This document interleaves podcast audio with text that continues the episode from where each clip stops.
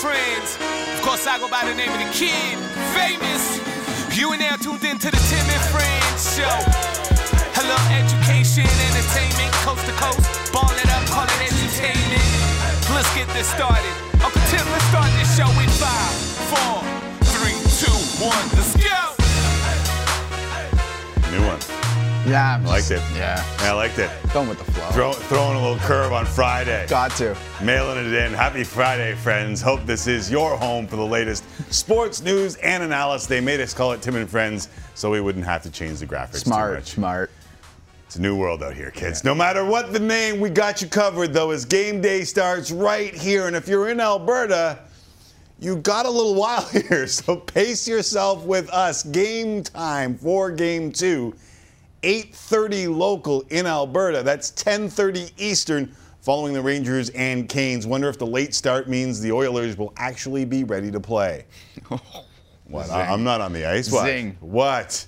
No matter how long you have to wait until puck drop, we are wishing Manoa-like vibes to each and every one of you. And if you don't have any idea what the hell I'm talking about, I present to you Manoa vibes.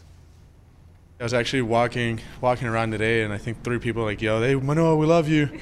Um, and it was pretty awesome. I yelled back, I said, "I love you too." um, my girlfriend was like, "You don't even know that person. What do you mean?" I'm like, "I just love everybody in, in Canada." I just love everybody in Canada. He, you know what he is? He's a superstar. He's a man of the people. Superstar. They are like Scottie Barnes vibes, but different. I know one kid that has the Manoa vibes. This is actually how I finish every show on Friday. Thank you.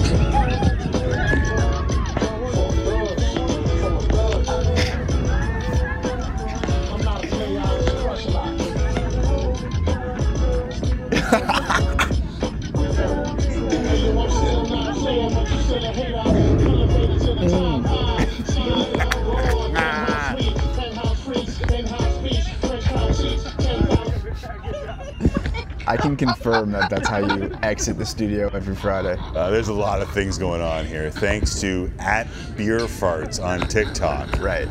for this video. Makes more sense now. That, that's number one. Uh, number two, uh, does anyone know the lyrics to Big Pun's Still Not a Player? no. No. No. He says, I'm not a player, I just crush a lot. And that's the radio version.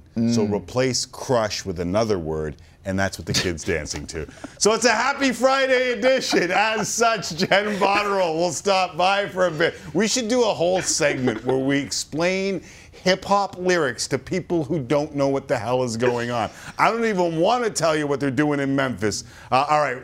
Botterill, she's going to break down the Battle of Alberta. Also joining the mix, Ryan Leslie and Gene Principe from Scotiabank Saddledome, Mark Spector, and Eric Francis. I told you, we got you covered, kids. We'll explain hip hop lyrics to you, and we'll get you all the hockey that you needed. And it's not just hockey, hey?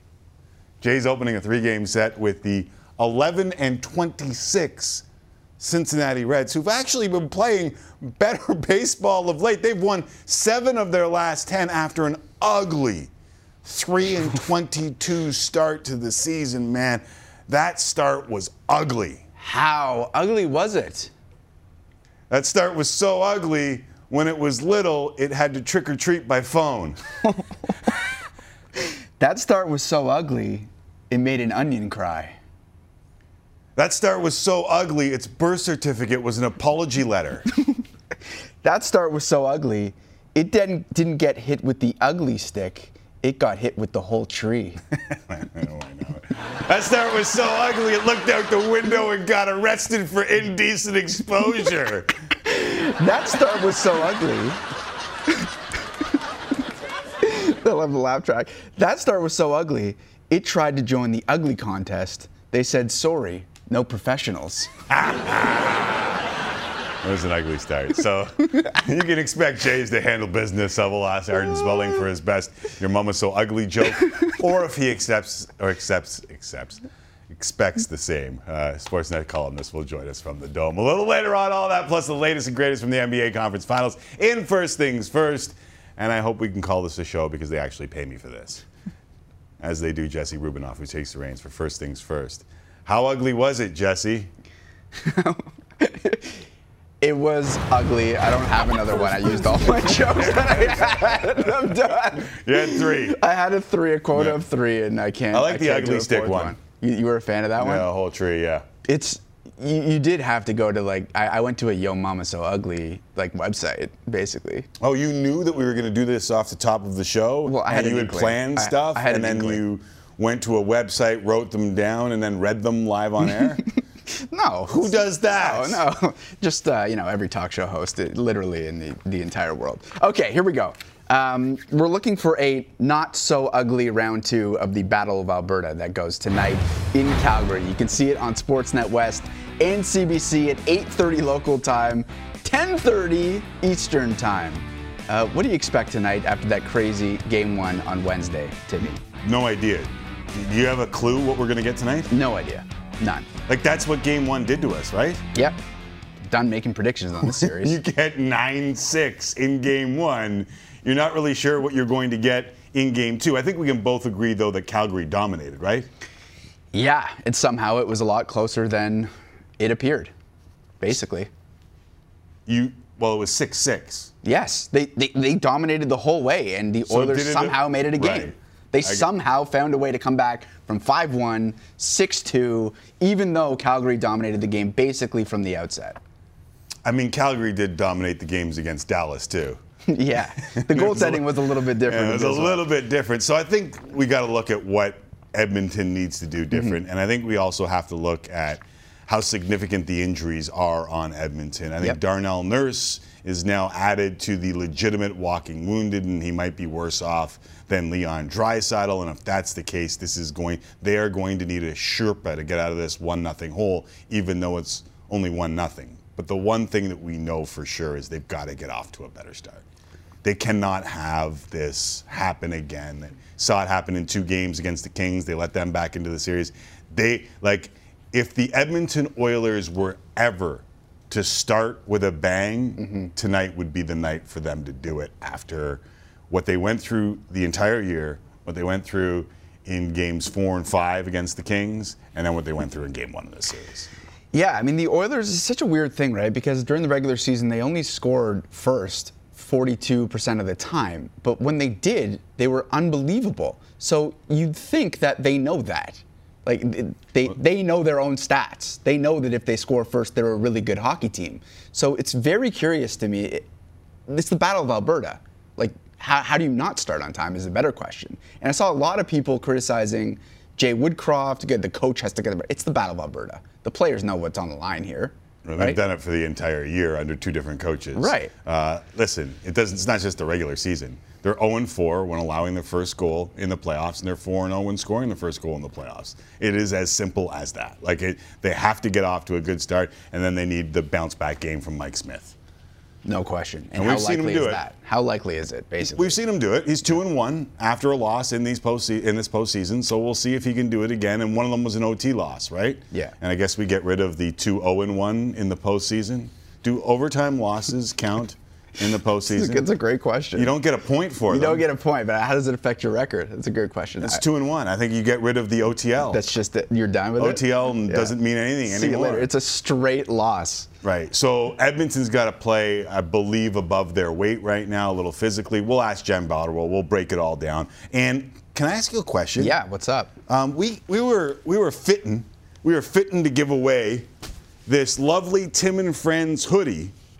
Uh, I'm a friend hoodie. Yep. On last game one of the Battle of Alberta, we we asked with the hashtag TF Predict Yep. for the final score of the game. The final score of the game was 9-6. Did we have one 9-6 prediction? We didn't, and there were a couple people that sent in nine six once the game was over, trying to pull a fast one. Oh! Trying to pull a fast one. But- Rubinoff's we- too quick for this We one. We caught it. I got, Yeah. We got a whole team of people Yeah. just checking that. So yeah, uh, you were slick, but it didn't work. So we sent it out again, and uh, So we didn't give one away. we no. How could you? Well, we could have gone prices right, closest without going No, over. That's no fun. That's no fun. so we figured let's do it. Any eight fives out there? There were. It was actually no one was close. I think probably the closest was six four, maybe, and and that was nowhere close. So we're doing it again because no one came close the first time. around. And I have a feeling. Are you are you on my wavelength this time? That uh, scores might be a little bit higher in the predictions. Look, I'm, I am I am enthralled by this model of our uh, our wonderful hoodie.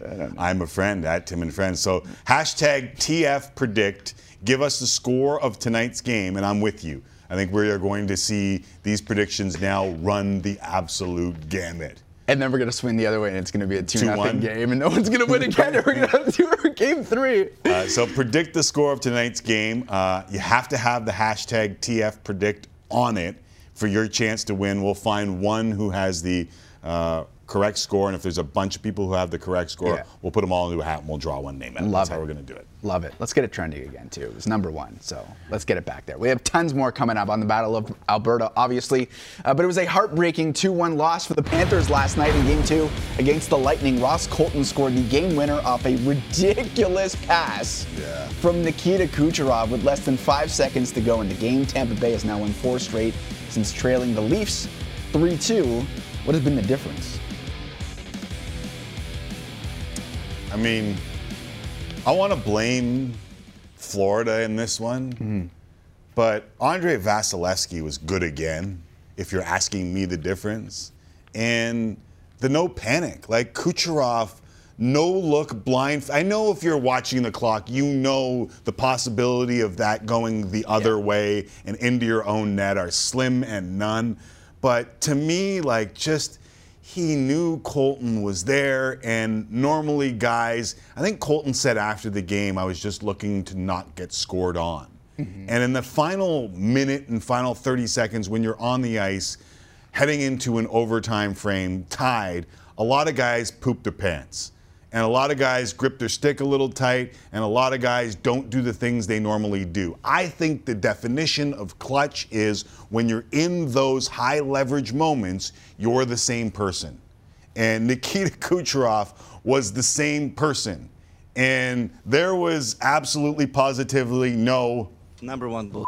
no, he just got the feed to Colton in front, and Vasi was good again. And when he said Number one bull. He was talking about Andrei Vasilevskiy, here are the numbers now. Yeah. Over his last four games, all of them wins, he stopped 129 of 135 shots. It's ridiculous. That's a 956 save percentage over his last four games, two of them elimination games against the Toronto Maple Leafs. And it it begs the question, like, if you're a Leaf fan watching this series unfold, does Tampa's success alter your opinion on the Toronto Maple Leafs? I don't think it can. I think you, every series is its own animal. Personally, that's how I look at it. So then why were you saying at the time that they lost the defending two-time Stanley Cup champs? because they performed really well against a really good team. Like clearly, Tampa's really good. So if they won 3 in a row, that wouldn't change your opinion on how the Maple Leafs did this year. If Tampa won three in a row, no, I, I still think I think the re- I think you're contradicting yourself. Why? Because you're saying it, they played really good against a good team. yeah they did. if that team lost in four to Florida, it wouldn't change your Oh, if opinion. they lost, if they versus Tampa winning another cup or blowing Florida and their 100 and what 22 Well, points out of the water. hypothetically, if they lost to, to Florida three straight or whatever, four straight, yeah, yeah, I mean three straight would be tough. Three straight would be Yeah, tough because you, you be don't lose. You don't lose in a series that way. Uh, yeah, I mean, probably would have altered something, but at the end of the day, things happen over the course of a series that makes every series different. Yeah. Like you're seeing now with Florida, they can't score on the power play at all, like at all, and that is affecting this series a lot. They're 0 for 25 in the postseason on the power play.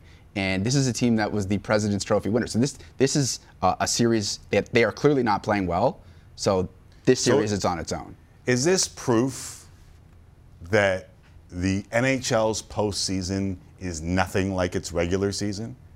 Because that was the question after last year's playoffs. Teams like the Edmonton Oilers, who did well in the regular season. Remember, everyone was talking about how crappy This is a very good the question. Canadian division was Yeah. last year. Yeah. The Toronto Maple Leafs had a great regular season, and then it changed.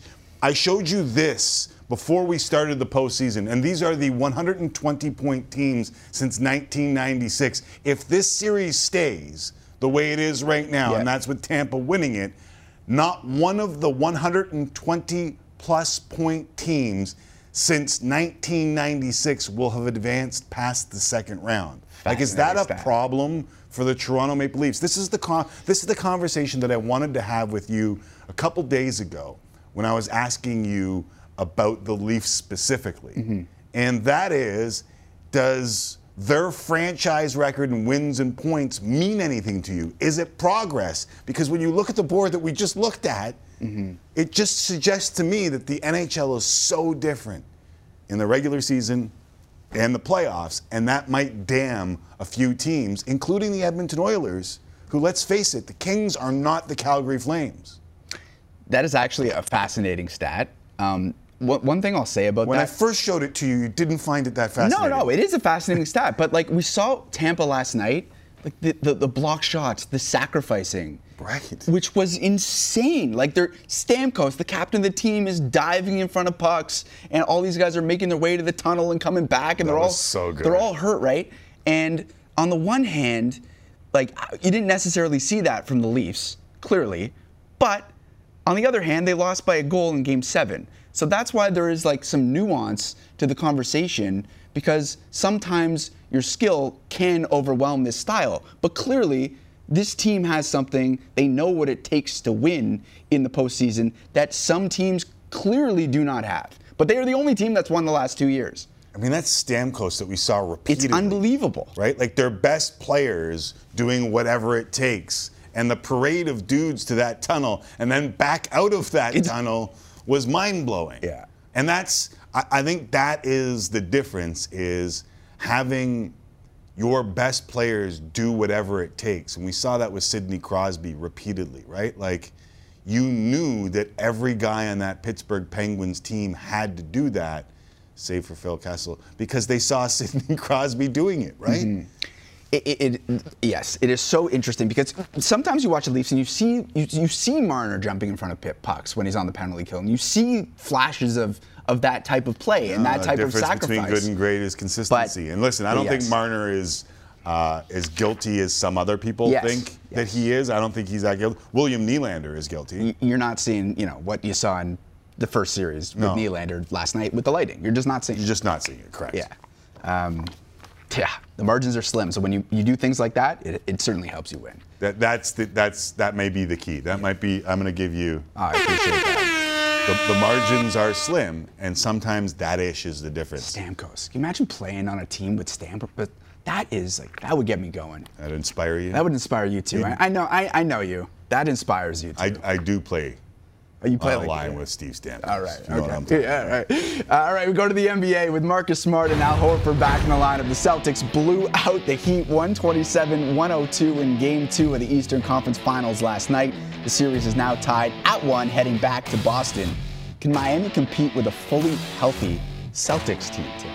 Well, we got to get Miami to a fully healthy team too. No Kyle. You need to get Kyle Lowry back into the lineup to have that actual conversation because Marcus Smart, without a doubt, was the difference maker in that game too. And here's here's the truth of this, and I get really frustrated because people who watch basketball in this country listen way too much to the opinion makers in the United States. And they're constantly talking about singular stars mm-hmm. in the postseason. Every one of those skips, Stephen A's, they're always talking about one guy and how he needs to do blank, right? Mm-hmm. And what happened with the Boston Celtics was they made this run as a team playing ridiculous defense, and everyone uh, attributed it to Jayson Tatum and then Jaylen Brown. And you took Marcus Smart out of the lineup and you realized, oh dear God, maybe he meant a little more to all this. Maybe all these pieces together mean a little more. The sum of the parts actually means something. And to me, it's jaw dropping. Like Miami's title came because LeBron James, the best player of this generation, figured out that he couldn't do it by himself. So he went out and got two other guys. And Marcus Smart is allowed to be the difference maker. Dare I say the Kyle Lowry of the Boston Celtics because Jayson Tatum and Jaylen Brown have grown into being superstars. So that leaves a third wide open. And we saw it with Giannis trying to carry the Milwaukee Bucks without Khris Middleton. There's you always need help, and we way too often, especially in the game of basketball, especially listening to those opinion makers in the states, make it a one-man thing. And it's so frustrating to me. Just listen to the experts. Stop listening to those guys. They don't know what they're talking about. And I'm not saying I'm an expert, but I listen enough, I talk to enough people within the game to know that all those pieces make the Boston Celtics what they are and that Miami needs Kyle Lowry when you get to that level. And Bam out of Adebayo, what's happened to Bam? Six He's go- points last night? He's got to be hurt. He- Yeah, he- something's going there's on. g- something going on, or the Raptors got the better center from Miami. Yeah, even Herro was bad last night too. The Heat need more. We, we, we know why Herro's not shooting it because now he's primary ball handler. He's primary ball handler with Jimmy Butler. He's asked to do a lot he's more their than second just come guy. off his yeah, screen. he's their second guy without Kyle, right? Right. So if Kyle comes back, I guarantee you Tyler Herro's going to shoot better. This is what I'm talking about when people make it about one dude. Like there's like one or two that can be about one dude. It's a- it's- Michael Jordan, Totally. maybe, and LeBron James, but LeBron James proved over and over that he needs more than him. It's such a good point because they, you know they're talking about Jayson Tatum after game one. It's like they took the defensive player of the year out of the lineup. Like what did we think was going to happen? Right. And What Jimmy we went for 40. Right. It's like, hello. It's obvious. He's a big part of that. Hello. Hello. Uh, okay, the Blue Jays opening a series tonight. McFly. against- McFly. Hello. Bayless. Uh, anybody home? Uh, opening a series tonight against the Cincinnati Reds, who have the worst record in the major leagues after being out with COVID since the beginning of May. Joey Votto was activated Hey. today and will get a chance to play in his hometown for just the fourth time in his 16-year career. Was just describing in the batting cage a couple seconds ago. This is the I'm, I'm the most excited here. It's um, it just gives me goosebumps. I lose sleep over it. I can't wait to. You know, I I, I grew up 11 kilometers from here, um, and my father worked on an island across across the uh, across the lake. So I came down here and I looked up at Sky Dome, Rogers Center, almost every day, coming down during the summer. Excuse me, and um, like there's great meaning to me. Truly, great meaning to me. I mean, between being a fan of the team to, you know, being raised in in this stadium in this team's backyard, um, uh, I get very very excited coming into town. There is uh, no question Joey Votto will go down as one of the greatest Canadian baseball players ever, but is he underappreciated in this country to me? Yeah, he is. Yeah, without a doubt. He listen, and maybe it was because, you know, Larry Walker got an MVP, and then Justin Morneau got an MVP, and then Joey Votto got his MVP, and maybe the timing was a little bit different, and we'd become accustomed to. Um, a star in Major League Baseball being Canadian, but this guy has been consistently unbelievable on the field for a long time. Maybe not this year, and hopefully he'll find his form, and maybe he'll find it somewhere else uh, other than Cincinnati. It feels like uh, you might want to give him that Ray Bourque treatment here and get him out of Cincinnati to save something. Because he was pretty good last year, right? Like Yeah, he was. He was pretty good last year. You just So- wonder if he has something left in the tank at this point. yeah, at, at this point, you would wonder that, and you would wonder how many teams would give him the shot to find Right. if he's got something left in the tank. But I will say, no matter what happens, I will miss Joey Votto because not only was he underappreciated on the field by this country, off the field, he has been underappreciated for years. Ladies and gentlemen, this next record needs no introduction. Big goal of mine is to do as few interviews as possible. You're asking if there's a black market for donkeys? No, no, just a, but where, where do you get a donkey? It's not that tough to get a donkey. I mean, make a few calls, call my donkey dealer. Someone in a donkey costume shows up unexpectedly with a Vote Cozart sign. It's Joey Votto himself. Donald, what do you think of your new name? Speechless. I don't know what Joey Votto was just doing, besides inciting the group on the first base side. Not making any friends over there. What is he doing? All in jest, Joey Votto stomping on a paper airplane that came onto the field. Well, there's a youngster who's looking for a baseball, and Joey has it, has it, and then decides not to toss it, which is probably not the way you're going to endear yourself to the children of the game. It doesn't matter what city you're from. right here in the front row in the diamond seats. Four young children right here. And he says, give me some luck. He gets knuckles from each of those guys, goes up to bat, hits the home run. Wow. Six-year-old Joey Votto superfan Abigail couldn't have asked for a better weekend at the ballpark.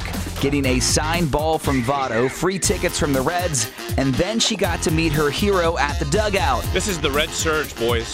The Red Surge. Okay? There's nothing bigger or better in Canada than the Red Surge. Hey Ozzy, what do you think about me getting a diamond a diamond tooth? Go for it. Okay, there we go. Go for it. Okay. I just wanted to share that I've decided to join social media. For a while, I've seen it from a distance, but I've been in, too intimidated to join. When you come back to Toronto, are there any particular sites or parts of the city that you look forward to uh, seeing or reconnecting with? Sites wise, like the center of the baseball and parts of the city, like somewhere around windows, maybe the second deck, we'll see somewhere, somewhere. We're around there. I have very, very clear memories of, watching the Blue Jays. First of all, you know that the Apple Auto Glass jingle is still in, my, in the head in my head to this day. You know, um, Apple Auto Glass. uh, he's homered in his last two games in Toronto, although there is no Windows restaurant anymore. Rest in peace, Windows. Still to come, Arden Zwelling from the Dome ahead of the Jays and the Reds visits to Calgary with Ryan Leslie, Gene Principe, Eric Francis, and Mark Spector, plus Jennifer, Jennifer Botterill ahead of game two of the Battle of Alberta. That's why I always say Jen Botterill. After the break, Colby Armstrong sits down with Canes head coach Rod Brind'Amour. Seem like two different personalities, don't they? Tim and Friends, it's a bit. Friday and a long weekend, May 2 4. You know what I'm talking about. What a crazy first game. I don't think anyone could have predicted. It's going to be interesting to see what the bounce back looks like on a Friday night when they go back at it again. Take the win, move on. Kucherov tackling outside and it scores! Wallace Colton with nine tenths of a second left puts it under the bar and in. All right, Rod. Your nickname's Rod the Bod. Are you in better shape than some of your players? These guys are great athletes. I'm on the executive plan on the workouts. You know, that's that's a whole nother level lower. Oh, yeah. We ready. We ready.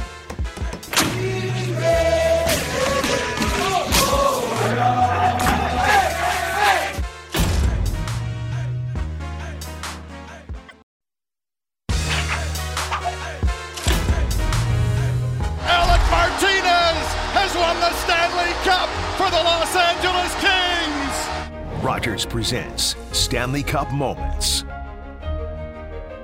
Martinez to Clifford. Feeds it right side to Foley with a shot. Save rebound. Score!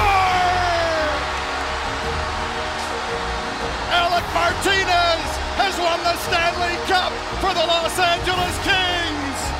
And royalty reigns again in the NHL. The Los Angeles Kings have won the 2014 Stanley Cup. You could experience moments like this live. Enter for your chance to win a VIP trip to the 2022 Stanley Cup Final. Enter now at Rogers.com slash Stanley Cup. More Stanley Cup moments will be made tonight. Two more games on tap. There it is. look at that. Game two of the Battle of Alberta goes tonight.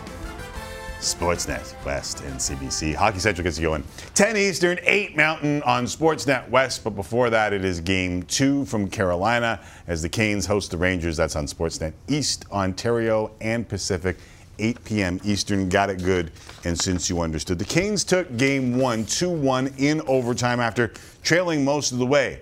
Rod Brind'Amour, in his fourth season as the Canes head coach, having made the playoffs in each and every year, including a conference finals trip, thinks that this team could be better than the rest. Let's see what our own Colby Armstrong got out of the uh, rather serious Brind'Amour earlier this season when they sat down. Good luck, Colby. All right, Rod. Your nickname's Rod the Bod. Do guys still call you that? Like, no, never. They're not calling me that. Um, but they call me Rod. They don't call me coach. You know, as a player, everyone used to call you coach because they didn't know your name. Right? You know, I hate coach. You know, so I make sure that they call me Rod. Just uh, you know, and I like thinking I'm still a player, even though I, I certainly know I'm not. You get start calling coach, you just it feels like you're so much older, and I know I'm old, but I just I want to want to hang on as long as I can. When you were at Michigan State, true or false, your coaches locked you out of the gym because you were pounding the weight so hard. Well, there's some truth to that. What I've come to realize now is they didn't want to be there on their off days. Coaches need a break too, but as a, as a young kid trying to get to the next level, it's like no days off, right? So they just and they had to be there. So I, I get it now, um, but they did kind of keep us away. Are you in better shape than some of your players? No. But here's the thing. I'm, I'm hanging on. I'm getting older, and I, I try to stay in shape just because. And there's some things I try to do with the testing that we do. If I can still do it, there's no excuse for that these guys. But these guys are great athletes. I'm on the executive plan on the workouts. You know, that's that's a whole nother level lower than Yeah. these guys. I'm on the sauna too. I'm just sauna and a coke, you know. Race the grind. We know what's happening here. And they're in. And they're in. Over and over and over. Shit at a time. It's for nothing. Okay. Where is he? Where is he? Right here. Let's go. Your pre and post game speeches, I think your team does a great job capturing that stuff, right? We get to see you in some of those raw team moments that are like pretty authentic. Do you practice that? No, I, I don't practice it, but I, I do try to prepare. Like I don't ever just want to go in front of my team and just talk. Like I think there has to be, you know, purpose. Otherwise, it goes in in one ear out the other. Um, after games are a little tougher. I'm not a big fan of that. I don't like having the cameras in there, but I do get it. Right, we're in the entertainment business, and people want access to that. I think it's great that we can allow fans in to see kind of how it works, and um, that's part of your job. And you know, you played too. And is there any coaches through your career that influenced you, or Yeah, every coach that you, you know, you, you you had a whole bunch of coaches, and some were better than others. But you learned from, I think, just as much from the ones that maybe weren't so good as how not to do stuff, right? Like it's okay, well that's not gonna work, right? So I think you take a little bit from everyone, and then at the end of the day, you got to be you got to be you and just kind of go with it. yeah, who was like your best coach for like those motivating moments, or had that you know Herb Brooks speech? Well- remember in some of your moments of playing. Each Coast was a little different, and you know, you would say that if I said who was your favorite coach, it'd be the guy that probably played you the most. Yeah, yeah. Right? Or gave right. you a chance, right? Gave you Yeah. that opportunity. Yeah. Might not have been the best coach. You might have been terrible, but he, he, he put cool. liked you know, me. he put you on the ice. You're like, that's that's coach. Right? So for me, you know, as a player, they were all good. You know, Peter Laviolette gave me the best opportunity, no question. He's like, here you go, your team. You're gonna play 24 minutes a night. It's up to you. You know what I mean? How do you? Best coach, right? Like, and, and you win with that. Or you know, you win. Of course, that's gonna help. But all the way along the way, my first coach was Brian Sutter, and you want to talk about?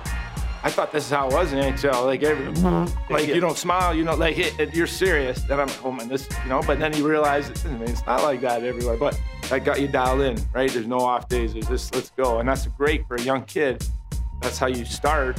I think that was huge. So kind of got both ends of the spectrum and everyone in between. So again, a lot of great influences over time. Memory, had Brent Sutter and Jr. So that got They're me. all the same. Yeah. They're all the same, man. That Yeah. got me ready to go to the American League. I'll tell you that much. Yeah. What was your biggest adjustment as a player and then being a coach? I think the biggest thing I thought as a player, guys that played can relate to this, is they're like, how hard is it to coach? Right? Like, you're on the bench, like, just put the guys out, the good players, get them out there, get a good flow. Come on, I, I know I need more ice time, whatever. And then you realize, oh man, there's way more to it, right? When you get back there, it's like, holy moly, you're worrying about matchups, you're worrying about this, that, there's a ton of things. As a coach, one the good thing was I, I was on the bench for seven years, watching all these good head coaches come through and, and learning, right? So I kind of got this apprenticeship and going, okay, I'm looking, oh wow, there's a lot of preparation. The practices got to be good. You got you got to be two or three days ahead. You know, your pre-scouts on the other team. You don't just show up, right? Like it's mm-hmm. you're way ahead of it on everything, and that's what makes a good coach. So I think I was fortunate to kind of learn on the job, so to speak. I saw this year you're unloading bags off the team plane. like Rod the Bod does everything. No, listen, you, you would do it too. The, reason was, that, you know, got one of those, one guy working the back, he's doing the equipment, and I'm like, we want to get out of here. Let's go. And so I'd have you stand there. I'm like, uh, you would have done the same thing. Right? You're high energy. We're, we're not wasting time. Yeah. So that, of course, got blown up.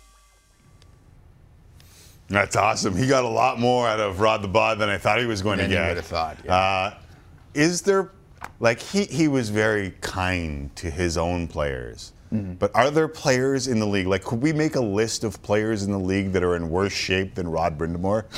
I'm not doing that. I'm not doing that. I'm not well, doing we all know one, right? Yeah, I'm not saying that. All right. Who is it? I don't know why you won't say Phil Kessel. What's the matter with you? There it is. All right.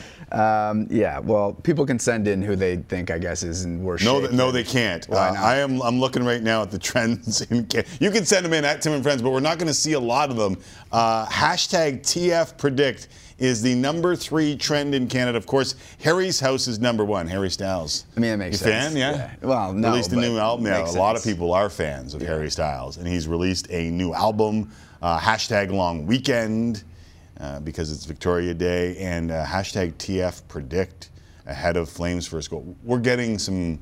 We're running the gamut this time, aren't we? Yeah, but we are uh, in tough, I would think, against uh, Harry Styles. So we're going to have to pump up these rookie numbers that we're at right now. Number three. Let's get the numbers up and get uh, some scores in here. So Troy says uh, Oilers win 5 4, hashtag TF predict. Uh, Selig says 6 4 Calgary.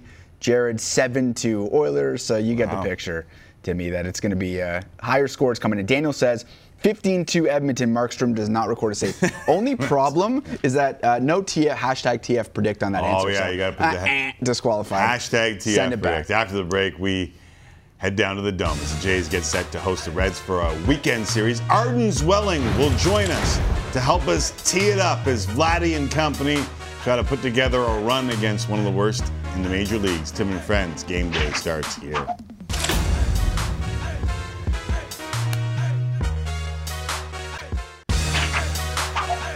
Tim and Friends, plenty from the Saddledome coming up with the Jays opening a series with the Reds at the Rogers Center tonight.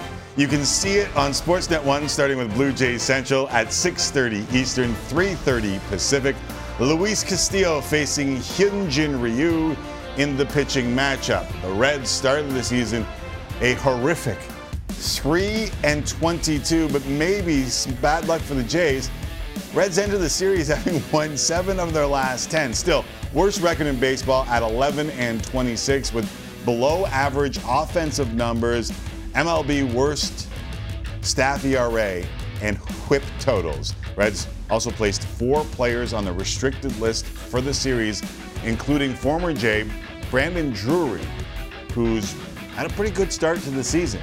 Here's the Jays lineup that will hope to feast on that Reds pitching tonight. George Springer will lead off and DH Bichette, Guerrero, Teo, two, three, four. Santiago Espinal hits fifth. Raimel Tapia in left. Danny Jansen catches. And Bradley Zimmer will replace Springer in center field and bat ninth. All right, let's bring in Arden Zwelling from the Rogers Center. And I hear it is country weekend mm. at the Rogers Center. Arden Zwelling, do you have one of those hats that they are giving out for country weekend at the Rogers Center?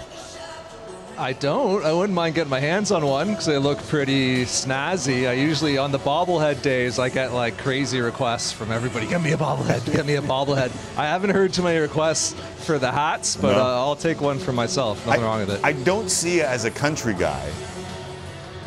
Are you a country I like guy? all music. I, I don't have strong pop culture opinions. I mean, whatever everybody wants to listen to, like I'm good to go with the flow. I like variety, so we don't usually hear this kind of music around here. I'm not. I'm probably not quite as excited as Jesse Rubinoff No, is right Jesse's a now. country but guy. I, I don't mind it. I'm ready. I- I'll take a hat if you happen to get your hands on one, okay? You can, well, yeah, we'll meet up. Here and- it yeah. comes. Here Oh, are the yeah. requests. All right. Yeah, Yeah, well, here we go. You got a favorite Your inbox is empty. Your inbox is empty. Sorry. What's your favorite country song, Arden Zwelling and Jesse Rubinoff?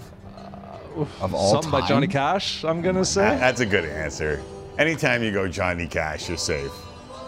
Brooks and Dunn, no maybe. idea. I'm just naming like country artists I've heard of before. Of all time? Ring of Fire? I don't know.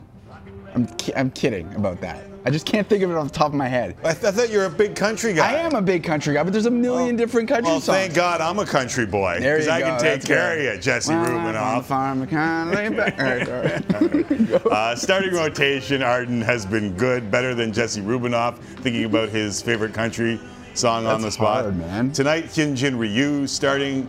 Did you see enough in his first start to think that he can be a real contributor? Not an ace. I'm not asking him to be an ace, Right. but if he's a contributor to this rotation.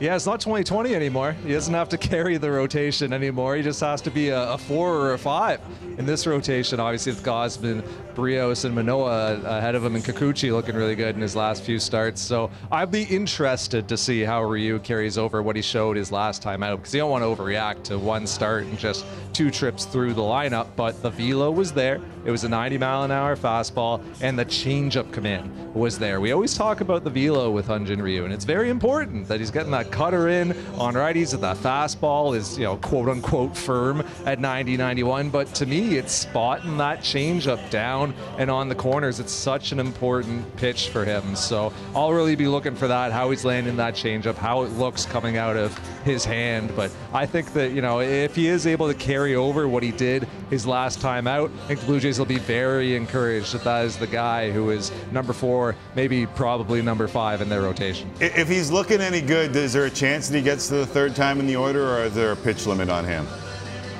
That might be a little dicey. The, the Blue Jays have it. They didn't. They didn't trust him two times through his last time out. It would be interesting to see if he was put it this way. If he's super efficient with his pitches, and if you know he's starting his third trip through deep into the game, and he's only thrown you know 60, 75, maybe you'd see it. But I think right now Hyunjin Ryu is probably just a two trips through kind of guy. We saw it with Ross Stripling as well, right? Like Ross Stripling was pitching really well when he was filling in for Hyunjin Ryu in the rotation, but the Blue Jays did not let him see a third trip through. So I think Hyunjin Ryu falls into that category right now as well. We just saw a picture of Joey Votto uh, on the screen. Is he underrated by Canadian baseball fans? I feel like among the greatest players that this country has ever produced, but I don't know if he gets the same sort of love that others have gotten. Yeah, if you're a hardcore Canadian baseball fan and you don't appreciate Joey Votto, I don't. You have a very big blind spot at that point because we're talking about probably you know, a top three Canadian baseball player, right? It's Yeah. Ferguson Jenkins, it's Larry Walker, and it's Joey Votto. So maybe among like the casual, common baseball fan in Canada, maybe he's a little bit underrated. He's played in Cincinnati his whole career, hasn't been on super competitive teams. You know, he hasn't had huge playoff moments. Um, but I mean, we are talking about one of the best baseball players this country has ever produced. So, uh, you know, I think among like diehard, hardcore Canadian baseball fans, absolutely, you appreciate the future Hall of Famer Joey Votto. The numbers this year for him a little bit ugly. In, in talking to folks around the yard, does it feel like he might be able to? I mean, he was pretty good last year. Do you think that there might be a chance that he can reclaim some of what he had last year? I do. I mean, last year he was really good, right? So he's probably not going to be quite that good. It might be the guy that we saw in 19 and 20 when he was just merely good. Um, we'll see. He's, he's obviously getting late into his career, and the fastballs aren't getting any softer, and breaking stuff isn't getting any less nasty, and his bat speed is only going in one direction at this point, right? So it'll be interesting to see. You know, he's had this time off now while he's on the COVID IL. He was able to reset and to, you know, just recalibrate and refresh and get away from the grind of the game for a while. So that'll probably do him some some good. Look, open roof here at Rogers Center. I can feel the wind blowing on me right now. That might do him some good as well, being back in his old stomping grounds. So I think we all want to see him be good. We all want to see that Joey Votto that you know he's built his career on, and, and hopefully that is what we see going forward. Or maybe just not against the Jays for Jays fans. All right, we're running out of time here, so let's uh, let's wrap the updates all in one. Jordan Romano, Nate Pearson, and I don't know if you got anything on Gabby Moreno, but there are a couple of hardcores talking about him leaving the game uh, last night. Yeah, so Romano should be available today. The Blue Jays were going to check him out one last time before the game, but he is itching to get back into it after uh, you know dealing with like gastrointestinal infection. So I wouldn't be surprised if he was available. Nate Pearson threw an inning and a third of a simulated game in Dunedin uh, this week. The Blue Jays will see how he feels coming out of that, but I think a rehab outing is coming up pretty soon, likely with AAA Buffalo. Tim Mayza should be starting a throwing program next week. I don't even think you asked about him, but I'll just throw it in Throw it in anyway. there, yeah, His love it. MRI came back clean. He should start a throwing program uh, next week and, and hopefully start building back up to get off the IL where he is right now.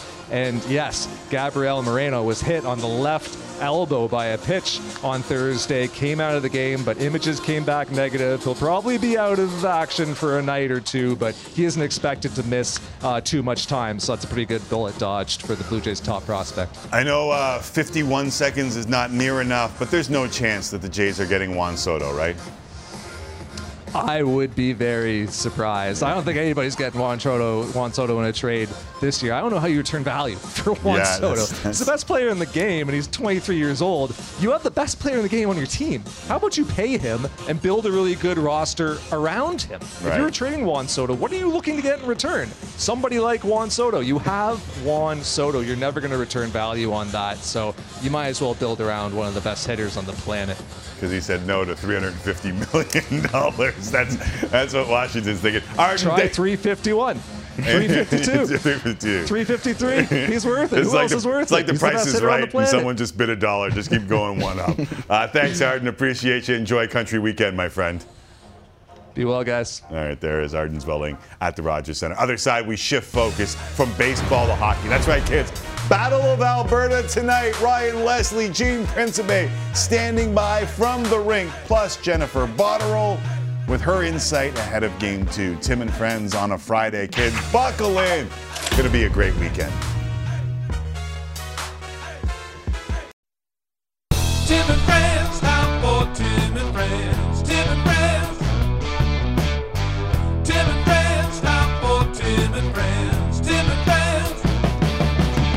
And now, time for real sports talk with Tim McAuliffe and friends of the show. Thank you very much, Sheepdogs. Back here, hour number two. Tim and Friends, full hour everywhere, which includes Mark Spector, Eric Francis, Jennifer Botterill, Ryan Leslie, and Gene Principe on the Battle of Alberta. Plus, my guy Jesse Rubinoff. Thank golf. It is Friday on its way. Long weekend. He's ready to go more than Tiger. But game two of the Battle of Alberta is, of course, where we begin.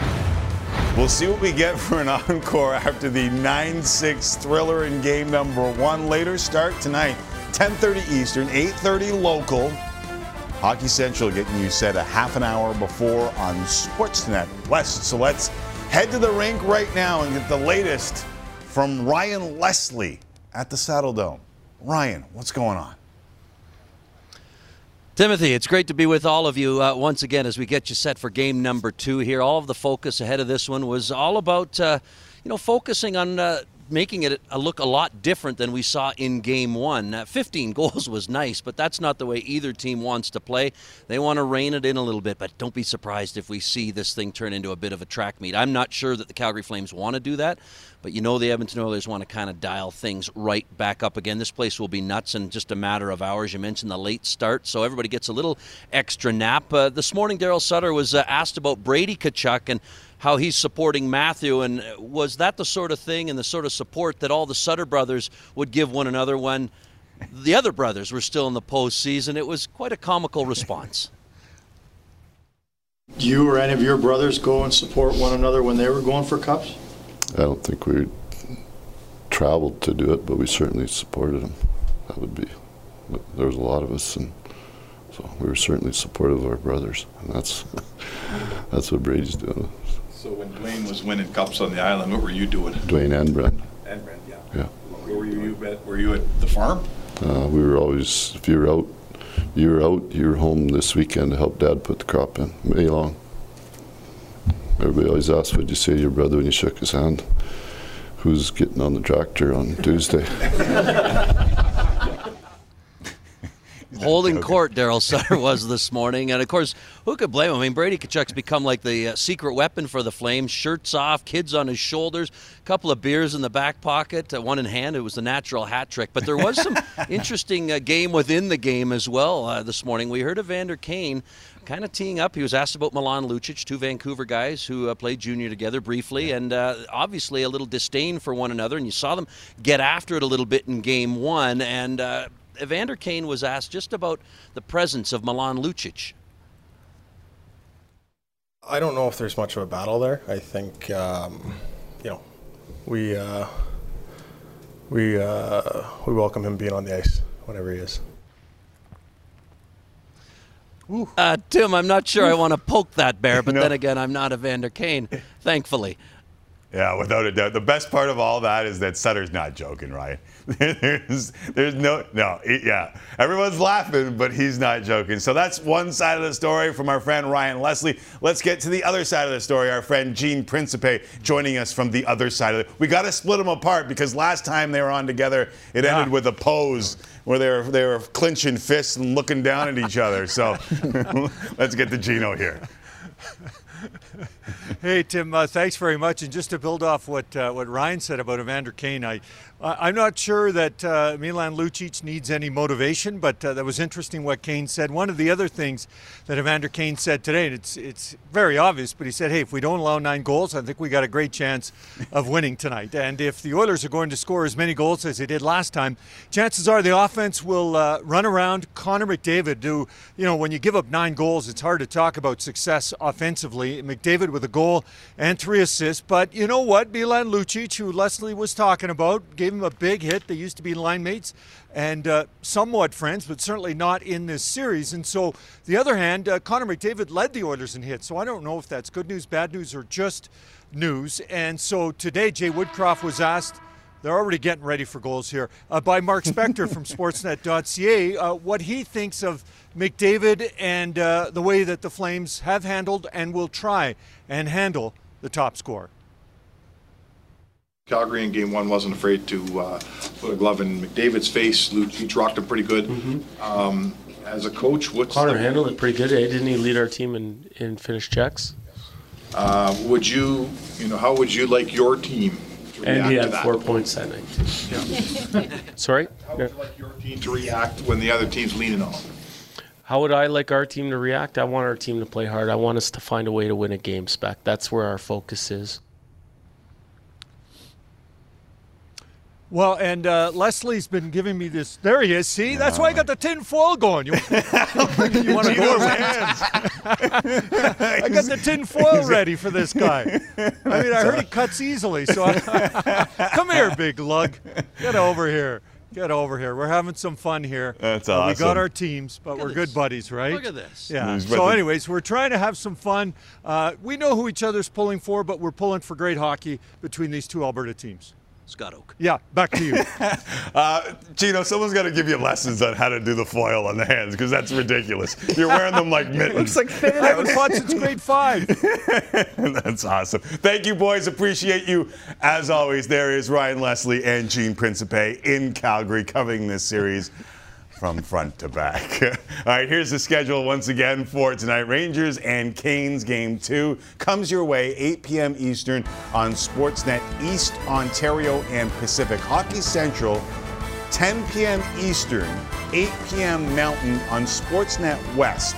And then game two again. Note the start time. That's 8:30 local, 10:30 Eastern. Sportsnet West. And if you want, you can also find it on CBC. The finalists for the King Clancy Award were announced today. Darnell Nurse, Ryan Getzlaf, and PK Subban, nominees for the award given to the player who best exemplifies leadership qualities on and off the ice and has made a noteworthy humanitarian contribution in his community.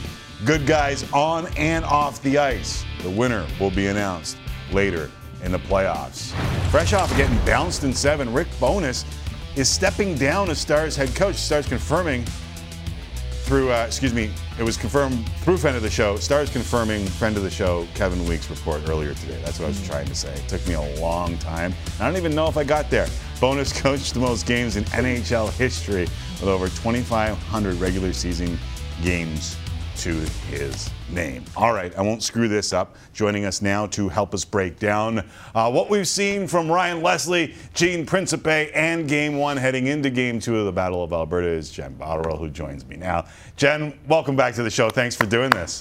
Oh, thank you. Nice to see you guys. If I'd known I was following Gene, I need more props or something. Good to see you. Yeah, just bringing yourself is good enough for us. Listen, I, I wondered if in game one, the Oilers thought, like, listen, the Flames are really good defensively. Maybe we should open this up and then got a little bit more than they could chew. Like, what do you think the ideal game is for the Edmonton Oilers? Because it seems like Calgary can win it any way you want.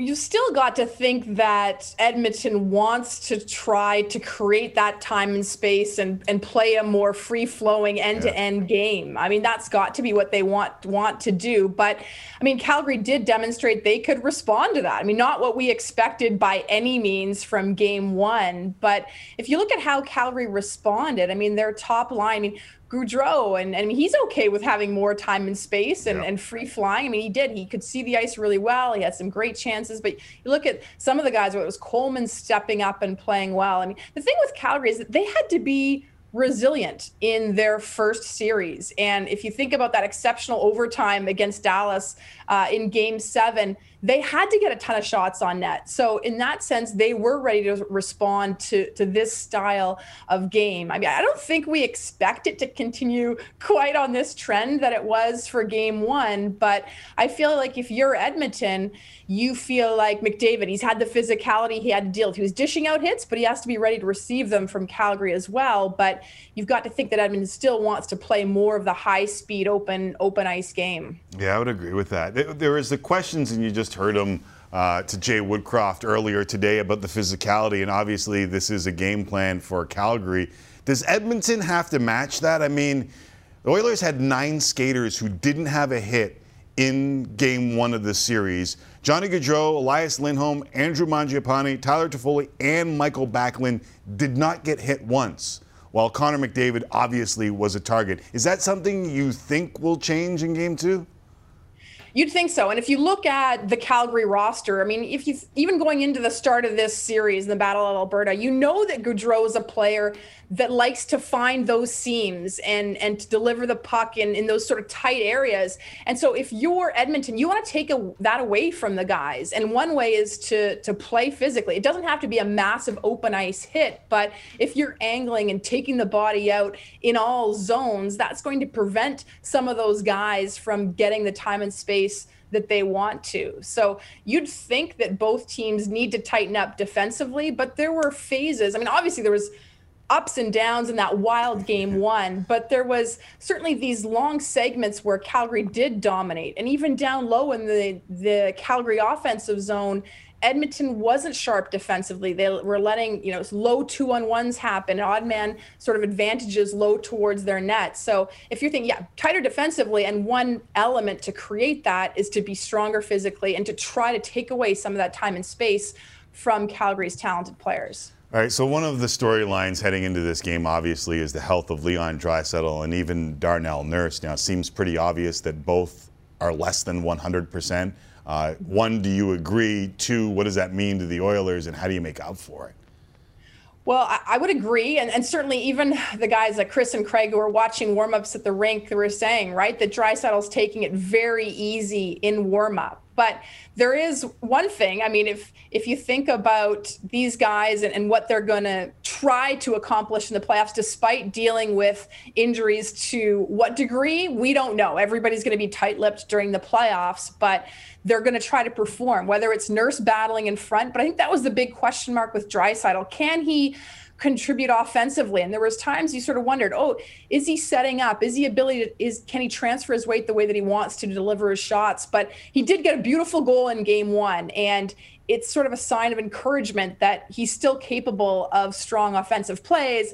I think the question remains if he can play that solid two way game and be strong enough defensively um, as the Oilers might need him to be in this series.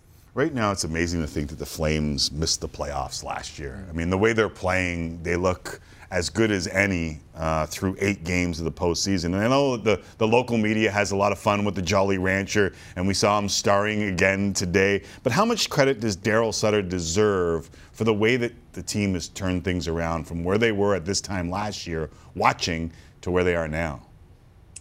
And and you sort of wonder what his strategy is in terms of how he's communicating with players, what he's sharing externally with the media. But he's a guy that has experience and has success, and he's found a way for this group of players to collectively buy in. And if you look at how tight it was in in round one and how they they came out, you know, firing certainly at the start of of this series. Um, But I feel like for them, it's it's collectively, and he's got confidence in this group. You look at he's he's played that fourth, even their fourth line, whether it was in key moments late in Game Seven or in overtime, and and I think those little subtleties and how he handles the team can bring a lot of confidence to the group. And you look at guys that are having career bests, and I mean Tkachuk, right, with the the, the hat trick, and and how that top line was one of the best in the league all year, and has continued to be so strong in the playoffs. So if you look at, at how they've responded, credit to Sutter. I mean, he's always a bit of a character, and you never know what's going to be said next.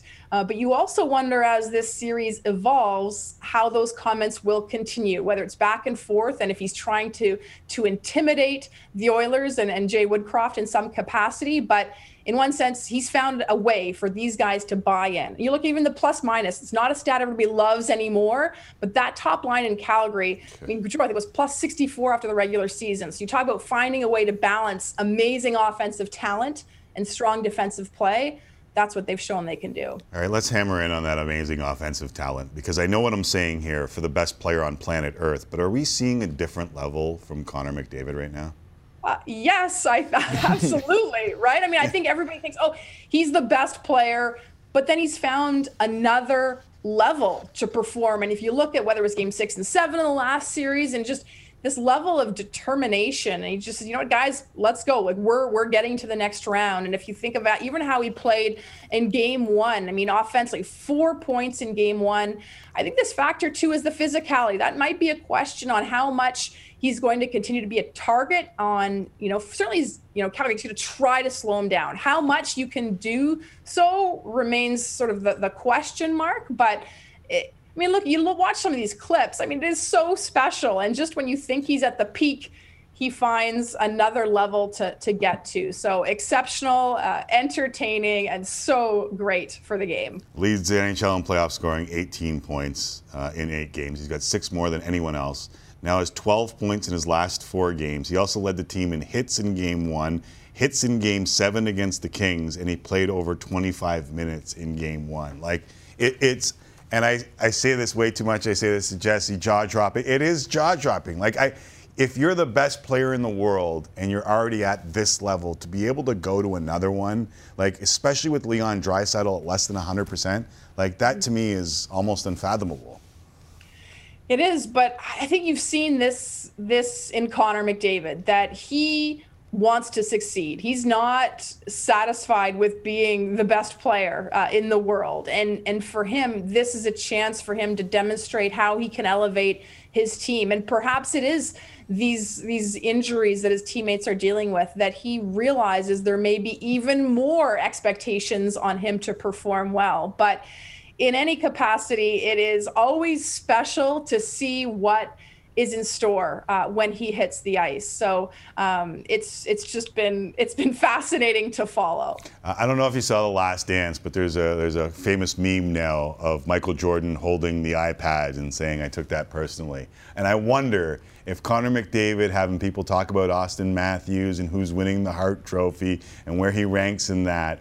Uh, maybe kind of sort of took some of that personal and is now taking it out on uh, the Kings and the Flames. Maybe, maybe. Not a bad Just- theory at all. Just Not throwing a it bad out there. Uh, yes. Jen, always appreciate you joining us, and I love the wood paneling. It takes me back to the old school. Thanks, Tim. Thanks for having me. There is Jen Botterill. Uh, she will be part of our coverage here on Sportsnet and CBC. On the other side, it's Friday, and there's a golf major going on. That's right. So thank golf it's Friday with Jesse Rubinoff. You got highlights for us, Jesse? I do. Round two of the PGA, baby. Let's see how Tiger's doing. Let's go to Southern Hills with Jesse Rubinoff. Next, baby.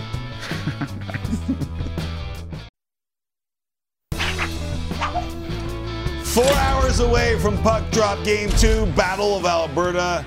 Who knows what to expect after that wild game one? One thing is for sure after the Flames set an NHL playoff record with two goals in the first 51 seconds of game number one, the Edmonton Oilers absolutely need a better start, but that just might be easier said than done. Slow starts have been a problem for Edmonton all season long. The Oil have allowed the first goal in 49 of their 82 regular season games, which ranked 30th in the league, and it was slow starts that almost cost the Oilers against the Kings in the first round. Game four, Kings outshot the Oil 20 to 10 in the first period. They led 2 0 after one. Game five happened again.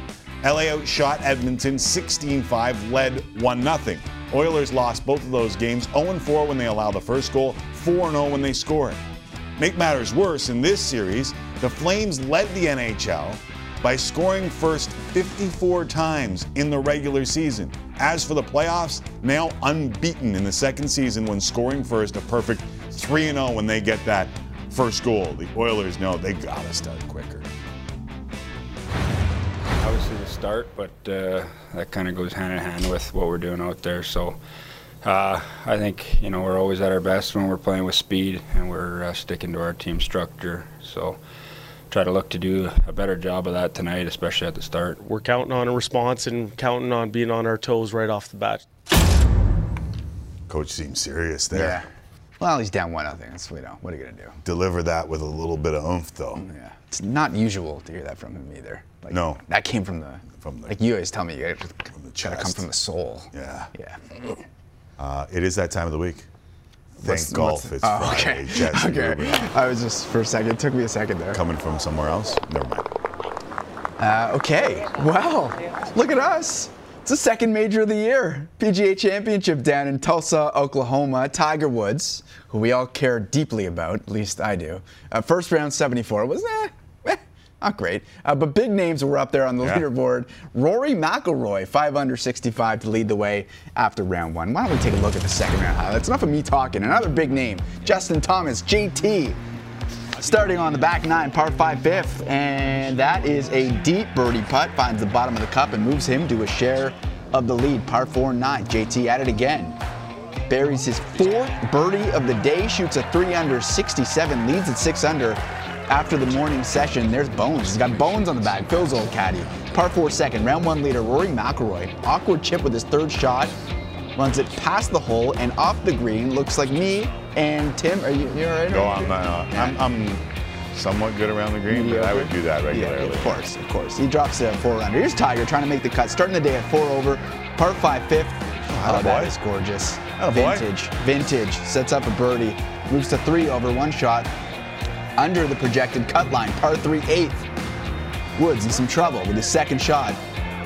Uh, doesn't quite get the chip onto the green, leads to bogey back to four over. I mean, he's got to have the magic if he's going to really compete here. And that was not it. Par 4 10th, Woods. A buck 36 to the hole. Oh, that is nasty. Spins the approach shot back underneath the hole.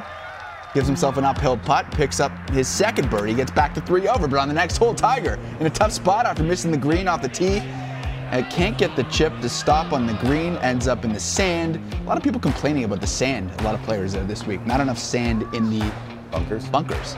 Uh, two shots later to save bogey. Not great. That is a double bogey. Puts him outside the cut line at five over. He has since birdied and finds himself directly on the cut line right there at four over four, yeah. as it stands. But Willie Z, who I sprinkled on uh, a little Oh, bit you? uh, before the tourney. Good for you. What they say about our man Willie Z, one of the best ball strikers on tour, can't figure out the putting, but you know you put you put put it together for one week. That's all it takes. And he's got himself atop the leaderboard. They say uh, at PGA especially, and I, I find these stats really weird because they play the PGA at different courses, Yeah. but they'll say if you have uh, a share of the lead through two with the PGA, it means something here. But I, I find that hard to call it a super stat when you're playing at different courses. Well, it's really if it was the same course every time, Yeah. I would say it would, maybe it's hard to make up ground. I I think there's something there because uh, the PGA is such a big field. It's a bigger, way bigger field than Right. the Masters, right? So Right. you get a lot of guys who might have got hot the first two rounds that don't necessarily have the pedigree, Yeah. and they sort of fall off as you get towards the weekend. So you might have a better shot if you find yourself near the top of the leaderboard at the end of the weekend. Uh, is Tyrrell Hatton around that leaderboard too? I, I haven't seen him, but uh, I mean, if if he was playing poorly, he probably would have freaked out by now, and it would have made for a highlight, and probably would have been in the highlight pack. So maybe he's he's, he's, He's, doing oh, he's right there. Yeah. Yeah, he's right there. And uh, can we just call him Tyrell? Like the guy's name is Tyrell. Yeah, you're not a I fan. mean, just because it's English, it's all like, oh, my name's Tyrell. Tyrell, yeah. Come on, man, your Very- name's Tyrell. Very, Get out of very here. golf. Very golf. it's so good. Snobby English, just like Buck Showalter. He's Um, crazy. so the one, th- I- like I, I hope Tiger makes the cut. Mm-hmm. I'm very scared, and he had a better round this time. Is having, yeah. He is having a better round For this now. time. Yeah, maybe. Hopefully. not- Knock on wood, please. Yeah, Thank I'll- you. I'll I wanna watch him on the you. weekend. Thank you. Um, we all want to watch him on the weekend. Yeah. But what I don't want to watch is, and I'm very scared of this, is the same sort of work ethic that made him great, causing him to hang on. Because as I was watching him do his post-round press conference Mm-hmm. yesterday, and he was talking about everything that hurts him, and he seemed almost like downtrodden. Seemed, yeah, and it felt like, dear God, are we going to be stuck watching him play all four majors every year, trying to get another major under the belt, and him not being able to compete, and then seeing like kind of the uh, the mystique of Tiger die before our eyes? And I thought we were going to get there after one round. I honestly was in this spot where I was like, oh, dear God. And I've seen it with some great stars in the past, right? Like we've got mm-hmm. one of my favorite athletes of all time, Jerry Rice. Yeah. And he had this ridiculous work ethic that was legendary. And it made him think that he could keep doing it. And he did. 40, I think he had a, 1,000 yard season at 40. And then he hung on for 41 and 42, and it just wasn't the same. it's a legitimate concern because, he, as you said, you hear him talk. It's like, oh, I got to do an ice bath. I got to massage to figure out a way to get rid of the inflammation. And there's a reason he's only looks like he's only going to play in the majors this year. It's because he's old. He's got all these injuries, and to your point, it takes a heck of a lot to get oh, him ready to rebound and, and do it four straight days if he makes the cut. So. I, I hope that it isn't what I thought it might be, and I think today's round, if he can finish it take a off, little bit of a yeah, sigh a relief? little bit of a deep breath Okay. here. Uh, we've been talking a lot about Canadian baseball with Joey Votto in town in Toronto playing against the Jays. Well, another Canadian legend, Fergie Jenkins, was honored at Wrigley. They unveiled the statue of Ferguson Jenkins out in front of Wrigley Field. So cool from Chatham, Ontario. First Canadian inducted to the Hall of Fame back in 1991. Still looking good. The 71 Cy Young Award winner in style wearing that Cubbies blue jacket. Uh, as for the game, top three tied at two. Josh Rojas takes a 2 2 pitch deep and gone, made it 3 2 Diamondbacks, now 4 3. Here's Rojas again. Love, peace, and hair grease, kids. Not that I know anything about any of that. Two run blast. You did. I did back in the day. Second of the game, 6 3. Are you kidding me? Rojas, hat trick, baby. Three home runs and three consecutive at bats when they're honoring a Canadian. 11 combined home runs in the game. Diamondbacks win 10 6. So maybe they've gotten rid of the dead ball era. Uh, maybe. I, I also was thinking I can't do the ro. I can't roll the tongue like that. I can't do the Rojas thing that you just did. Yes. Ro, Rojas can't do it. Can't do. It's a talent. Don't don't pretend like it's not. It's a talent. It's not a talent. It's not I can't do it. do. I, I bet you 50% of people can't do it. All right, a Can't reminder. Blue Jays Rojas. Central about to get going over on Sportsnet 1. Sebby, We'll can you roll your tongue? Can't do it. There you go. That's You two can do three. it. No, Sebi, you're just said he can't do it. Can't do it. Rojas, come on. Rojas. Lean into it. It's just like placata. You gotta, you gotta say it with Hurts my- confidence. No, I no, I'm trying. It's completely different than placata. Placata. That that is completely different. This is a rolling of the tongue. Rojas. Rojo. Rojas was seeing rojo.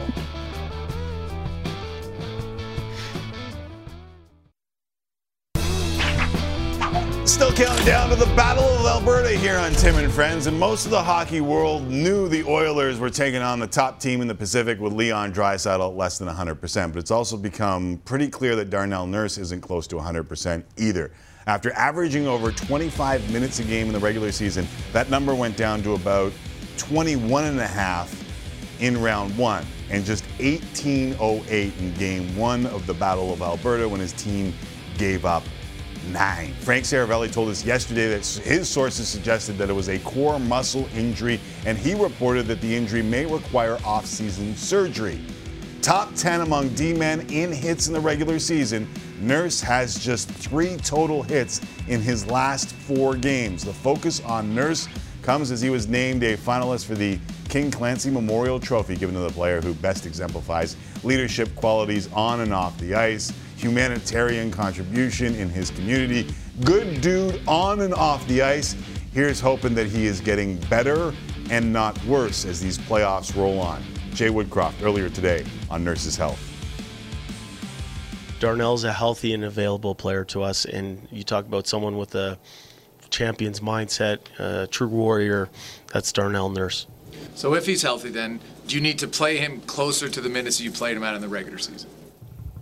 Potentially. All right, one thing we work hard on here at Tim and Friends is staying away from the biases. Unless it's Olympic hockey, then screw them. As such, when we stumble upon something like the Battle of Alberta, we try our best to service each one of the markets, and that means we welcome in two of the friends from the cities that are now foes. I present to you Mark Spector and Eric Francis. Gentlemen, are you buying any of this?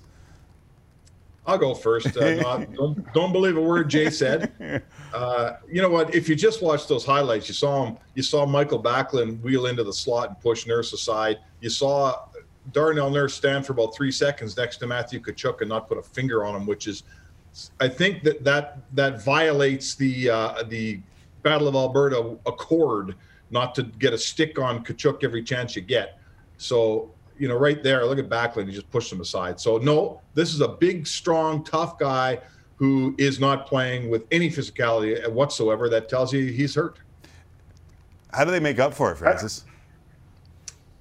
How do the Oilers make up Yeah. for it? Uh, well, you know, by committee. I mean, we just watched Calgary all season long. Everybody said, how are they going to make up for uh, the loss of Mark Giordano? And they were 10 times better core than they were last year without Mark Giordano. So it can be done. But, uh, you know, the depth of that Oilers blue line has always been questionable for the last handful of years, or if, if not longer. So it's going to be a tough task. And that partially will probably explain to you why the Calgary Flames got nine goals the other night. And I'm not saying that's going to happen again, but with the defensive core that the Oilers have, and when your best guy is really banged up like that, uh, you know, it wouldn't shock me if they got six or seven more anytime soon. Mark, I know you were talking about the Oilers' physicality in the uh, in the morning news conferences, and the Oilers had nine skaters who did not have one hit. I think if you counted up the hits on Gaudreau, Lindholm, uh, some of the stars on this Flames team, they weren't hit a lot. Do you think Edmonton has to play that way in order to even this up? Because let's be honest, Calgary dominated Game One, even if the Oilers got it to six six.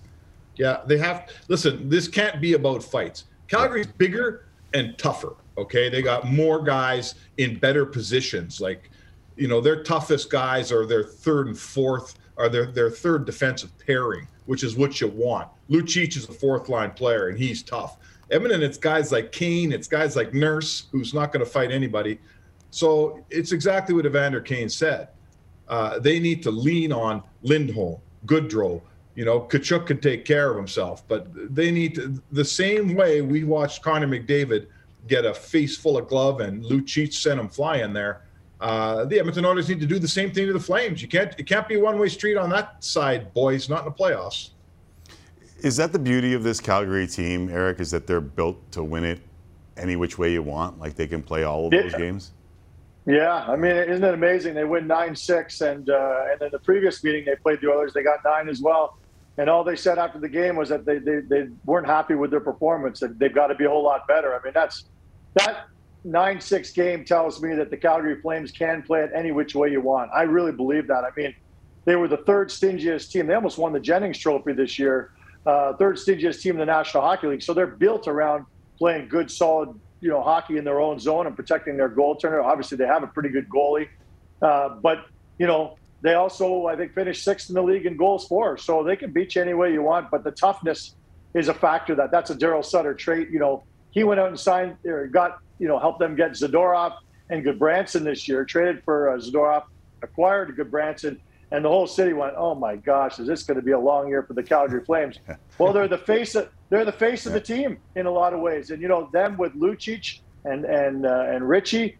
Uh, yeah, I don't I don't you know Evander Kane sure was shooting his mouth off today about toughness and, and kind of talking a talk, but uh, let's see if he walks the walk. He's really one of the only guys who can you know kind of push back uh, on this Oilers team. You know, Zack Kassian has kind of been irrelevant for several years now, and you know I don't think he's really much of a factor anymore either.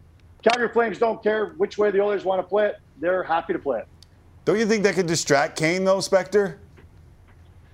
That could distract Kane. Yeah. Um, listen, if if Evander Kane's supposed to be their first or second line left winger here, if he's in the penalty box and out there fighting all the time, of course. You know, I- and I don't think that would be the case. But from uh, you know, it looks like Draisaitl will play next to McDavid on the left side tonight. But for the last 35 games, it's been Kane playing with McDavid, and with that role comes the responsibility of stepping in. And listen, Evander Kane, uh, you know, he's tough, right? You'll remember him fighting Ryan Reaves. Uh, he's fought Gudbranson, right? He's fought lots of guys that are 20, 25 pounds bigger than him. So if it happens, it happens. I don't question Evander Kane's willingness to stand up to anybody. Uh, he gives up a lot fighting Milan Lucic, but he's fought. He's like I say, he stood up to Ryan Reaves, who's even bigger. Uh, but I would say to you that if this thing turns into a fight fest, Calgary's far more armed for it. They're a far bigger team, a far tougher team. It's that's not what the Oilers want to do here, boys. No, make no mistake of that. All right, I was leafing through some of the blogs and I was leafing through uh, some of the the writings earlier today, and uh, Spector Warren Foegele's name came up a lot. And I know we're not getting much from either one of these coaches when it comes to lineups, and we're gonna have to steal game sheets to figure out what they're doing. But do you, do you expect any changes here? He might come in tonight. He's a big guy that can skate fast. Uh, his hands aren't great, but he's a fourth line left winger, right? He's kind of he's kind of Brett, you know, in the same vein as a Brett Ritchie, I would say, Eric. Uh, he, he makes you, you know, he makes you bigger. And if they think that they need to be bigger, he should come in. Um, you know, who are you taking out in this place? Probably a defenseman like Kris Russell if you go with just six defensemen. I'm not sure how Jesse Puljujarvi stays in this lineup. I'm not sure what he's doing for the Edmonton Oilers at all, but uh, he'll be in there, you know, trying to find his game. But yeah, you might see Foegele tonight. It's not exactly a game changer, boys, but he's a big, strong guy that can get in the forecheck, maybe bang something around. Sure. Let me follow up one more time on that. So the seven defensemen that they've been going with, if you take the defenseman out, then Darnell Nurse has to play more. Like, has that been kind of the cover? Is getting the seven D out there, and that kind of covers Nurse? He, you know, in theory, that's what they'd like to do. Right. When Nurse was hurt at the end of the year, they played seven guys because they had 25 minutes they had to spread out. So they spread it out over more guys, right? When Nurse is in, they'll go with six. But it's a whole new ball game when you got this Darnell Nurse in there. All right, Francis. I know you guys have had some fun. You've had some uh, some back and forth with the Jolly Rancher, who isn't so jolly at times. Um, how much how much credit? I mean, listen. Last year, the Flames were watching the playoffs, and now they look like they're in a real good spot to advance to a conference final. Obviously, they have to finish. But how much credit does Sutter deserve for getting this team to be able to play all the ways that we talked about? Most of it. I mean, you look at this roster, and it's been very similar over the last four or five years. And, you know, that's always kind of been the criticism. This team, what, three years ago won the conference in the regular season and then fizzled out in the playoffs. And everybody said the core needed to be changed. You know got to make major changes. You know, they stuck with the same core. And it, it was just, they just needed a taskmaster to come in and, and demand accountability, but most importantly, add structure. And uh, Sutter uses that term probably every time he speaks to us and talks about how no matter what happens, we need to stay with our structure. That's our basis for success. If we stray from that, we're in trouble. And uh, but you know these players are playing to their capabilities right now. All six defensemen, nine players in that lineup. So basically, half your lineup had career years this year. Uh, I put a lot of that on the coach. Uh, he's brought in a whole new mindset. Uh, it might not be fun to be a Calgary Flame right now because he's so hard on the players, but it sure is rewarding to see all these wins. Fun in the news conference, Spec? Oh, Daryl's uh, for sure. You know, especially if you want to talk farming, right? Right. You want to talk farming, man. That's the guy right there. that, is, that is the guy right there. All right, a minute left, so 30 seconds each. Start with Spec. Uh, what are the keys to game two tonight? They have to. The Edmonton Oilers under Jay Woodcroft became a team that could win a 2-1 game down the stretch in a tough building at a hard time. Right? They could limit enough chances. They won Game Seven in their own building, two nothing. They need to be the team that limits chances. It's not about scoring. Edmonton can score. Don't worry about that. Right? They got to figure out how to play defense tonight against this Calgary team. 18 goals against the last two games against Calgary ain't going to cut it in this series, boy. Uh, Mike Smith has bounced back from losses, two and one after a loss in this postseason, and been pretty good in two of those three. Uh, Francis, what is your keys to game two? What You got to limit. You got to limit McDavid. It's just simple. That's the whole game plan. If you ask me, I'm just going to stay in your structure. You got to get get off to a good start. Calgary Flames are really good at both of those things, but you know, Connor McDavid's numbers against the Calgary Flames are astronomical, have been his whole career. They're just through the roof. And he really thrives under this situation. He, he likes the pressure. He loves the noise of the crowd. He loves the Battle of Alberta. He had four points the other night. Not many people were talking about it. As Sutter said, if he gets four points every game, we'll wish him good luck in the next round. So they've just got to con- somehow, as a team, because you can't put a player on them, as a team, limit Connor McDavid. He's really the biggest and one of the only ways I think that they could beat the Calgary Flames. It's unbelievable what he's doing, especially with Draisaitl less than 100%, 18 points in eight games, six more than anyone else. Gentlemen, appreciate you both doing this, uh, and hopefully we'll do it. We will do it down the road because this is the Battle of Alberta. Enjoy, fellas. All right, Tim. Enjoy the game. Uh, there is Eric Francis, Mark Spector getting you set for Game Two, Battle of Alberta tonight. Quick start needed from those Edmonton Oilers. We'll take one last break. We'll get to last call with Rubinoff. One last look at our week that was. It's Friday, Jesse. And then isn't it? TF predicts still number one. Just saying. What? Yeah. Nice. Welcome back to Tim and Friends. And when we tried to give away this I Am a Friend hoodie in game one of Al, uh, the Battle of Alberta, we didn't think it was going to be that hard. The hashtag TF predict, Tim and Friends predict, hashtag TF predict. We just asked people for the score in game one. We would pick one who had the correct score in game one and give them one of these hoodies. And uh, nobody got it. The game ended 9 6. Nobody got it because it was a 9 6 game. So, Jesse, we were trending number one in Canada on the day of game one. What's going on right now? We're trending number one in Canada. Again. That's crazy. Yeah, let's go. The people want the hoodie. We, we, you know, we, gotta, we gotta get a lot more, I think. Because ahead of Flames popular. first goal, ahead of Long, weekend. Ahead of long weekend is very read that impressive, I must say. monkeypox thing. I'll tell you that Monkey- much. Uh, monkeypox. Matilda. Matilda's World Bee Day. there. Bees are important. Did you know that? Bees. Yeah. For the ecosystem. Of course. Yes. Yeah. Critically important. Uh, John John writes in says hashtag uh, TF predicts. Flames. What are you laughing at? Flames win five The three. ecosystem. You really want a sweater? I'm your biggest fan. Uh, awesome. Well, Appreciate that, yeah. John. Good luck to you, John. Yeah. It's uh, five three Flames for you. Matt four two Oilers. They tighten it up a bit. Over and under is still six and a half. Eh? Does that surprise you that the over and under is at six and a half Incredibly after surprising. 15 goals? Not only that, it's the, the whole season. These games have been high scoring between these two teams. Well, the postseason there have been a lot of overs. Trust Very weird. Timmy on that one. Uh, Kyle's Kyler, sorry, says 6-3 Oilers wearing the lucky 06 Cup jersey before work. Hashtag TF predicts. This what sucks about. Sorry. Go No, ahead. no. Go with Mark. Mark says 3-2 Oilers tonight. That's not He's a got guess. a blue check mark too. It's a spoiler. oh, I like ah, that Oh, yeah. confidence right there. Swag. I hate the fact that Calgary fans, Edmonton fans have only, and a generation, entire generation, have only a cup final run to talk about. Like there's, we have to have. Remember that the summit for Canadian hockey? We have to Yeah. have a summit for Canadian professional hockey. Yeah. That was the Olympic summit, It's yeah, yeah. ridiculous that a team from Canada hasn't won in this. Everyone says, "Oh, I cheer for the teams with a lot of Canadians on."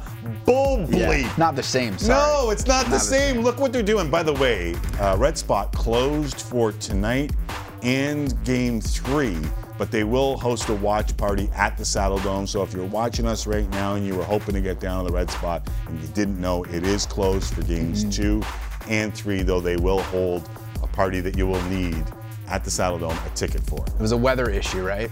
Yeah, had a lot of problems in the last little while. Apparently, it's going to be minus one tonight in Calgary. What is going on? It was snowing in Denver last night.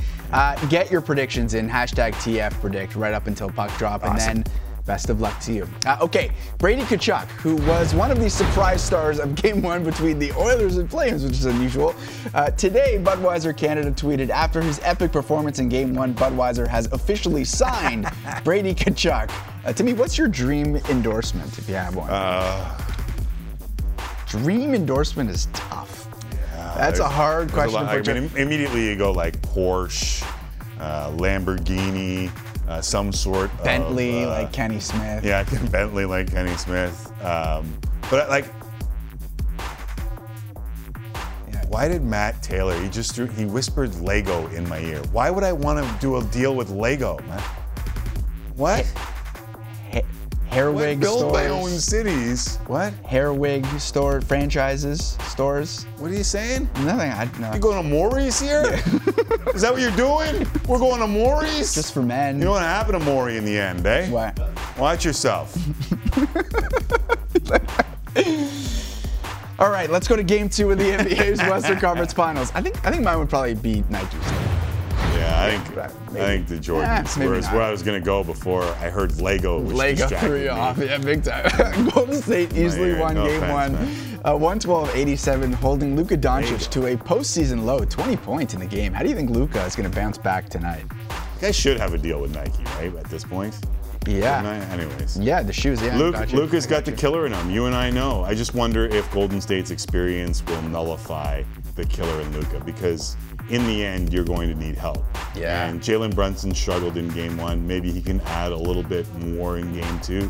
But what, what strikes me the most is Andrew Wiggins did a job on Luka, and other guys didn't even have to score all that much for them to run the way they ran. And that scares me for Luka and the Mavs. Though I have been scared before. Well, if you throw Wiggins on Luka and he does a, a good job, then you got Draymond freed up to take care of Jalen Brunson. Then where are you scoring if you're the Mavs, right? And that's that's why depth matters, even though people in the states, as we mentioned earlier, Yeah. don't exactly look at it. All about the stars. Yeah, depth matters. Having a guy like Wiggins work that hard defensively allows They're others. very, very good. They're very good.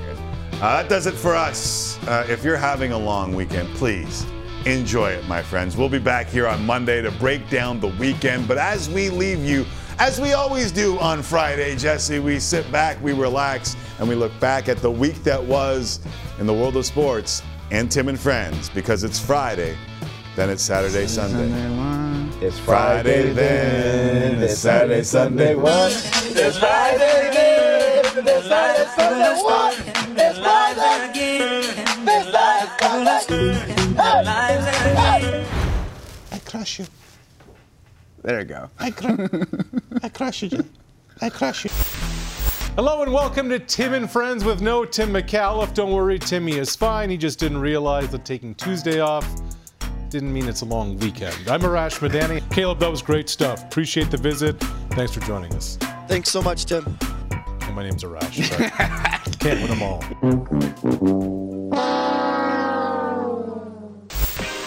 When myself and Sid Seixeiro first got a television show back in 2004, 20 years ago or something like that, I like the um, I missed on purpose. I get in trouble. You want me to hit on purpose? No, it was close. It was close for your left hand. I'm impressed. I'm Left arm. left-handed. Oh yeah, right. Oh, got it. Goalie. Still got it. I am Goldberg, the goalie.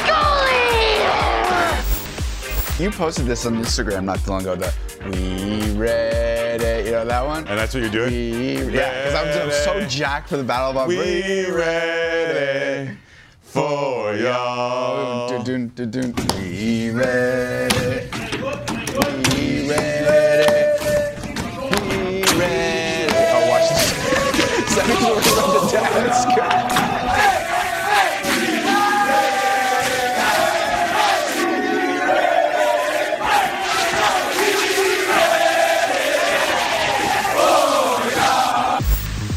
Me tell you something. That looks like a ride, Mr. Smith. It starts with a B, and it's convertible. Oh no, he's not doing it. He's not doing One it. We gotta do one stunt. We gotta do one stunt. I know what's going on here. One stunt, baby. It's coming up, baby. Oh, oh, look at that. Tuck it in. Take care of it itself. Life is good. Life is good. hey man. Hey man, you enjoy that. They see me rolling, they hating, patrolling and trying to catch me riding dirty. At Tim and Friends, let us know the greatest Nice. daytime television show of all time. I got one already. Jerry Springer. Yeah, short Jerry, Jerry, Jerry. How'd You it get go? it? Because like Sid's nickname for me is Jerry. Jerry, Jerry, Jerry. I absolutely positively know that that's going to end up in the end of week SOT when we do the It's Friday then. You were correct. It's fact. You're just doing the producing for them. You're telling them what to do. No, I'm not telling them what to do. I just knew, and I was letting you go out there on your own. You're right again. Ladies and gentlemen, the weekend.